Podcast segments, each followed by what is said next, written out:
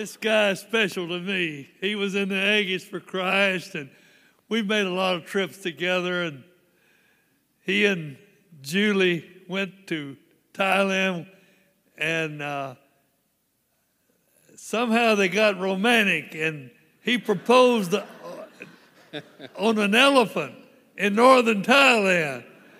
And I was there, and it was special. And I'm so happy that I know Kelly Grant. And it's a privilege and an honor for me to introduce him.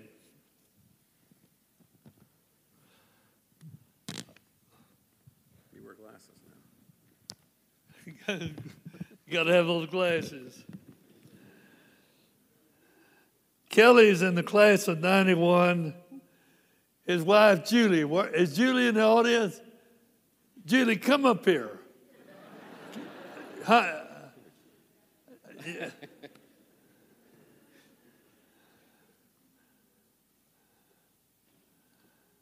I just wanted to stand up here with you and Kelly.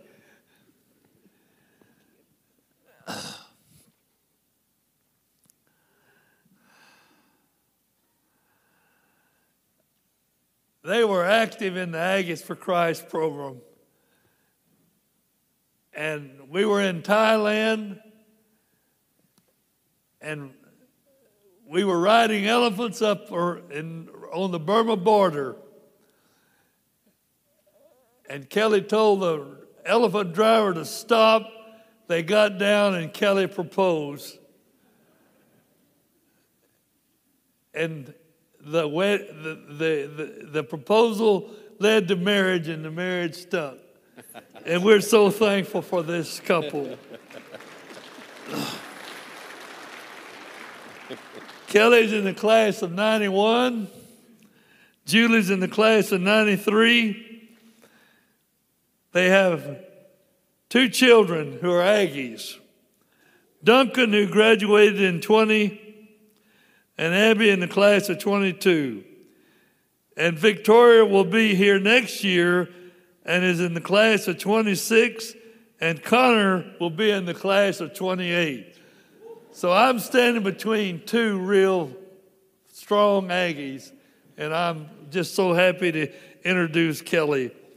Uh, they currently live in Frisco, where Kelly's an elder at the Shawnee Trail Church of Christ. And it gives me a lot of pleasure to introduce Brother Kelly Grant.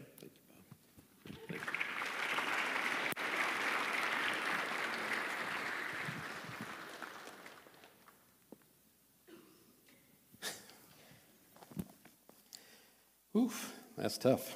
Love you, Bob. I look a lot better when Julie's up here with me, Bob, so thank you for that. Um, I have a picture. Uh, Bob mentioned we went to AFCO in 92, and Julie looks exactly the same somehow, and uh, I look very different. And you're very welcome to make fun of that fanny pack if you like. I know it's very large, but uh, uh I think we started a trend throughout Asia of wearing fanny packs after that trip. So I, I kind of want to wear one now, but uh, I think my kids wouldn't let me. So, um, you know, Bob mentioned a lot about uh, our experience we did go to Asia a few times. Uh, I was able to go twice. And it was that second trip that Bob mentioned where Julie and I felt a calling to be missionaries. And we thought we'd go back to Thailand. That was our goal. We, we didn't do that. Um, a few years later, actually, the A&M Church was involved in that as well. Uh, you had a group that came to recruit a group of Aggies to go to Santiago, Chile. And so we joined up with some other Aggies and we moved to Chile in 1999 and lived there for 11 years. And we're blessed to be uh, part of that church planting group. Some of you came down. Uh, we had several Aggie trips that, that joined us, and um, we, we planted the Providencia congregation. And, um, you know, this church has for years and years and years been involved in missions. And I had, had dinner recently with Priscilla Dutton. Some of you know the Duttons, Alan and Maria Dutton, were supported by this church in Brazil for years and years and years. And Priscilla just talked about how good this church was to her family and memories she had as a kid coming back to the A&M church and, and, on furloughs and being here with this church. I think about Thailand, I think about the Philippines, I think about the work that you're doing in Eastern Europe, in Africa, the Aggies that you've supported, the Aggies that you've sent out from this church to do mission work. And, and I can't even tell you the number of people, I don't even think you know the number of people that you've influenced because of your mission work. Thousands and thousands of lives have been transformed because of you. So thank you for that. And this morning, I just like to think about the thousands of people who are worshiping God this morning and giving thanks to Him because of the salvation they received, and again, because of you. And I think about this scene in Revelation, and you know, when you think about all those lives that have been transformed, all the people that, that have come to know Jesus, it sounds a lot like what John says in Revelation 7 9. After this, I saw a vast crowd, too great to count, from every nation and tribe and people and language, standing in front of the throne and before the Lamb. And they were clothed in white robes, and they held palm branches in their hands, and they were shouting with a great roar Salvation comes from our God who sits on the throne and from the Lamb. And our brothers and sisters worldwide have found the salvation of God that comes through the Lamb of Jesus Christ. And their stories, when you hear about their stories, when you hear about their lives are transformed, that should encourage you, and that should inspire you, and that should, that should make you want to live the same kind of lives that they're living and give the same kind of thanks to God that they're giving, and have the gratitude that they have for the hope that they found in Him.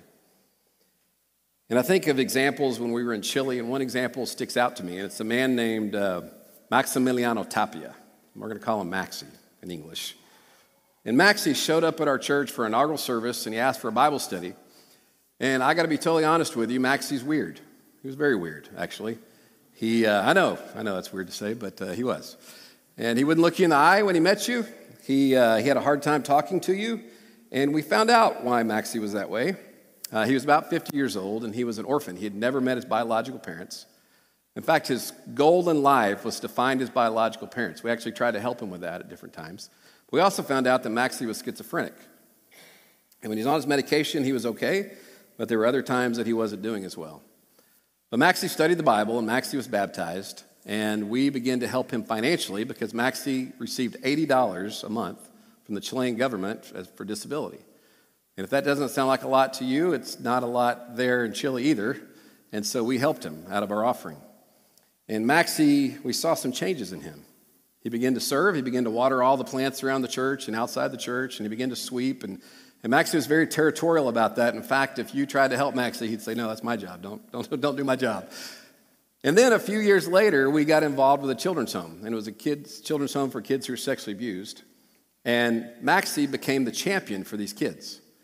And we saw this change in him. In fact, we were starting to raise, uh, gather food for these children, and, and Maxie took it upon himself to go to each person in our church and asked them to give food. And he wasn't very nice about it sometimes, but people gave. he, was, he was very uh, direct. Um, and I'll be honest, there were many times that I thought, I don't know why this guy is a part of our church. I'm, I'm being honest.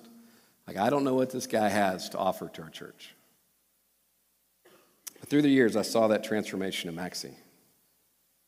And what I discovered was that God used the Providencia Church to change Maxie's life. But God used Maxie to change us. Maxie died last year. And he's received his reward because of the Lamb. You know, the Bible has a lot of examples of transformed lives. And there's one that sticks out to me, and you, you know this person well, but we find him in Acts chapter 7. And in Acts chapter 7, we find him, and he's at the stoning of Stephen. And there's Stephen, and Stephen's preaching the sermon, and, and Stephen is being, being in the process of being killed by being stoned, which is a horrible way to die. And there we see Saul. And Saul's not participating in the stoning, but Saul is giving his approval. And Saul is there holding the coats of the men who are stoning Stephen. And he's giving his approval of that happening. But he's also listening. And Paul's hearing this, the sermon that Stephen's giving. Paul can hear him asking God to forgive these men that have just killed him. And that doesn't change Paul at all. Paul actually, it, it, it makes him more determined than ever, more resolute, that he's going to destroy the Christian church. And we know that because in Acts chapter 8, verse 3, it says this But Saul was going everywhere to destroy the church. He went from house to house, dragging out both men and women to throw them in prison. And so Paul did not want people to follow Christ. Paul did not believe in this new, this new faith that had, had, had sprung up that was uh, supplanting the Jewish faith. So much so that he went to the priest and he said, Hey, I know there's this Christian group in Jerusalem, but there's another one in Damascus. Send me there. I want to do the same thing. I want to destroy the church in Damascus. So he's on the road to Damascus. You know the story. And as he's on the road, he has this encounter with Jesus, and Jesus said, Saul, why are you persecuting me? And Saul, the person who was killing and, and throwing men and women, Christian men and women in prison, becomes Paul, the missionary to the Gentiles. A transformed life. And really, much of the rest of the book of Acts and really a lot of the New Testament is the story of Paul, the missionary, the one who, who Jesus has sent out on his behalf. And because of that, Paul knew what his legacy would be. He was confident that he was doing what God called him to do. And so look at what he says in Philippians chapter 1. In Philippians chapter 1, he says this I eagerly expect and hope that I will no way be ashamed, but will have sufficient courage, so that now, as always, Christ will be exalted in my body, whether by life or by death. For to me, to live is Christ, and to die is gain. If I'm to go on living in this body, this will mean fruitful labor for me. Yet what shall I choose? I do not know. I'm torn between the two. I desire to depart and be with Christ, which is better by far, but it's more necessary for you that I remain in the body. It's an amazing statement by Paul, isn't it? It's pretty incredible. In fact, when I read that statement, I can't say the same thing that Paul does. I don't know if you can. Because too often I'm not ready to leave this earth. There's a lot of things I still want to accomplish, a lot of things I want to do. There's a few silly things I'd like to do. I'd like to go to Europe. I've never been to Europe. I'd like to see Wrigley Field. I'd like to see my grandkids someday down, down the road. No, no pressure on my kids. I'd love to see the Aggies win the national championship in football in my lifetime. That would be awesome.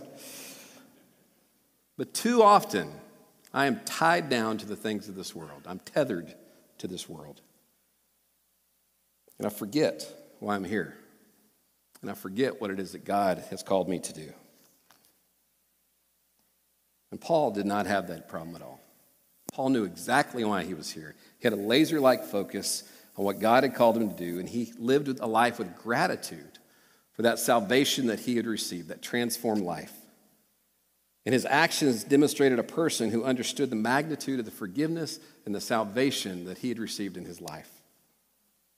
And like Paul, how should we, as people who have received that same forgiveness, that same grace, that same mercy, that same salvation, how should we live our lives? And I know this is not going to be very preachery of me, but I only have one point. So I don't have three. I got one. And here it is. You ready? I know. That's not a bad thing, is it? Thank you, whoever said that. Uh, and this is it. It's live with audacity. And you might hear that term and you think, audacity? That's the person who says an insulting comment or has some sensational thing at Thanksgiving, maybe it's a crazy uncle, and you say, man, the audacity of that guy. Can you believe what he said? That's not what I'm talking about. There's another definition for audacity, and it's this to be willing to take bold risk to be courageous. You know, Jesus uses this word in Luke 11 when he's talking about the man who's persistent in prayer and he goes to his neighbor's house to ask for something late at night and he continues to knock on the door and knock on the door until the guy finally shows up. And this is, this is what he says. Yet because of your shameless audacity, that's just a great phrase, isn't it? Because of your shameless audacity, your bold courage, he will surely get up and give you as much as you need. And we live in a society, we live in a culture that places a very, very high value on personal safety, don't we? Protection. Many of our prayers include God protecting us and, and making us safe. And, and I'm not saying that, that we shouldn't ask God for those things. God is our protector, He's a loving Father who wants the best for us. But I wonder if this desire to be safe and protected, if it doesn't keep us from being bold and courageous in our faith. And I think here's the most important point why are we bold and courageous? Why are we audacious in our faith? It's because we're so smart, because we're so capable, or we're so talented, or we're so strong? Not at all. We're audacious in our faith. We're bold and courageous because we serve a God who is mighty. and powerful. And because of that, God, we can be audacious in our faith. Your missionaries, your national church leaders, they exhibit audacious faith every day. Many of them live in places that are, have a high crime rate. Just for one example, 42 of the 50 most dangerous cities in the world are in Latin America. And that's based on uh, murders per capita. And so personal security is important, so much so that they live behind high walls. They, if they can't afford iron spikes to put on those walls, they, they cement broken glass on top of their walls. Uh, they have big guard dogs to keep people out of their houses. When they're on the street, they're always mindful of, of what's in their pocket. In fact, they never carry their wallet in their back pocket, it's always in the front. They always have their hand on top of it. They're worried about being mugged, they're constantly vigilant. So, what will it take to make a difference in these places? Where poverty is rampant, where crime is commonplace, where people are living without hope, living in the darkness. The audacious faith of our missionaries and national Christians is a shining example to the people that they live amongst. And one thing that we all know is it's not safe at all to leave your country, to leave your culture, to learn a new language, to be away from your family and friends. There's nothing safe about that. I love this, this part of uh, C.S. Lewis's book, The Lion, the Witch, and the Wardrobe. And you have Mr. Beaver, and he's talking about Aslan. And if you read the book, you know that Aslan is a representation of God. And he says this safe. Who said anything about safe? Of course, he, Aslan, isn't safe, but he's good, and he's the king. And I love that quote because it leads into this quote from a, a former missionary that I, I was reading a, a, quote from her book called Dangerous Territory. This is a little bit long, but stick with me because I think it's, it's important. And she says this her name is Amy Peterson. This God, the good, unsafe God, is not the kind of God American Christians talk about often in their churches. But when I went abroad, I encountered him with the force of a head on collision. I spent the last 14 years in three different countries in the Horn of Africa. And one of the most common questions I get is Are you safe? This is a hard question to answer. Do I feel safe? Yes. Am I actually truly safe? Um, yes and no. What do you mean by safe? Do you mean are there bombs going off and guns everywhere and a high risk of kidnapping and I can't leave my house or go out alone? In that case, I'm perfectly safe. But could I get malaria? Could my kids get dengue fever? Could there be a car accident or a terror attack? Could I die or lose my faith? And if you look at things that way, I'm absolutely not safe. Audacious faith it's a wonderful story in Acts chapter 4, and it's one of my favorite stories in the Bible because it involves Peter and John. And Peter and John are in the temple, and they're preaching and they're healing, and, and the Jews are tired of this because more and more people are following Christ, the Messiah. And so they go to them, and they bring in front of the Sanhedrin, the leaders of the Jews, and they tell them, You must stop teaching, you must stop preaching, or else. You know what Peter and John say? No, we're not going to stop. And they're frustrated. In fact, Peter and John start to preach to them and tell them about Christ, the Messiah. What I think is amazing about this story is why were these two men, these fishermen, why were they so audacious? Where did their courage and boldness come from? And what's interesting is the Jews know exactly where it came from, and they tell us. They tell us in Acts chapter 4. They say this these are the Jews. When they saw the courage of Peter and John, they realized they were unschooled, ordinary men and they were astonished. Here it comes. And they took note that these men had been with Jesus. Where did their boldness come from? Where did their courage come from? Why were they so audacious in their faith? They had spent time with Jesus. If you're wondering this morning how you can have that kind of faith, it's simple spend time with Jesus. Being with Jesus should inspire us to live lives that exhibit bold and courageous actions in His name. And you might be asking, what does that look like for my life? And I don't know. I seriously don't know what it looks like for your life. And the reason I don't know is because I don't know your situation. I don't know your circumstances. I don't know your talents. I don't know your gifts. But here's what I do know I know what it does not look like. And it doesn't look like a life whose only pursuit is their career goals, the accumulation of wealth, personal pleasure, hobbies. It doesn't look like a life of someone who's only focused on the things of this earth. That's not what it looks like at all. A few years ago, I was in Cuba and I was meeting with the president of the Churches of Christ. And I, I know that's a very odd statement I just made, but in Cuba, there is a president of the Churches of Christ by law, and he's the guy that we get our religious visas from when we go there, and we had to work out some things. So I went met with him, and he's, he's a very engaging guy, and so he's telling us a story about the church in Cuba. And he's talking about a, a, church plant that they wanted to have happen in Havana. And he said, you know, there was a time when Fidel uh, gave power to his brother Raul that there was some opening of, of religious freedom. And so he said, during that time, a buddy of mine called me and he said, hey, if you ever wanted to have a church building just for the church, now's the time. And the backstory of that is when the revolution happened, uh, the communist government basically took over most religious institutions throughout the country.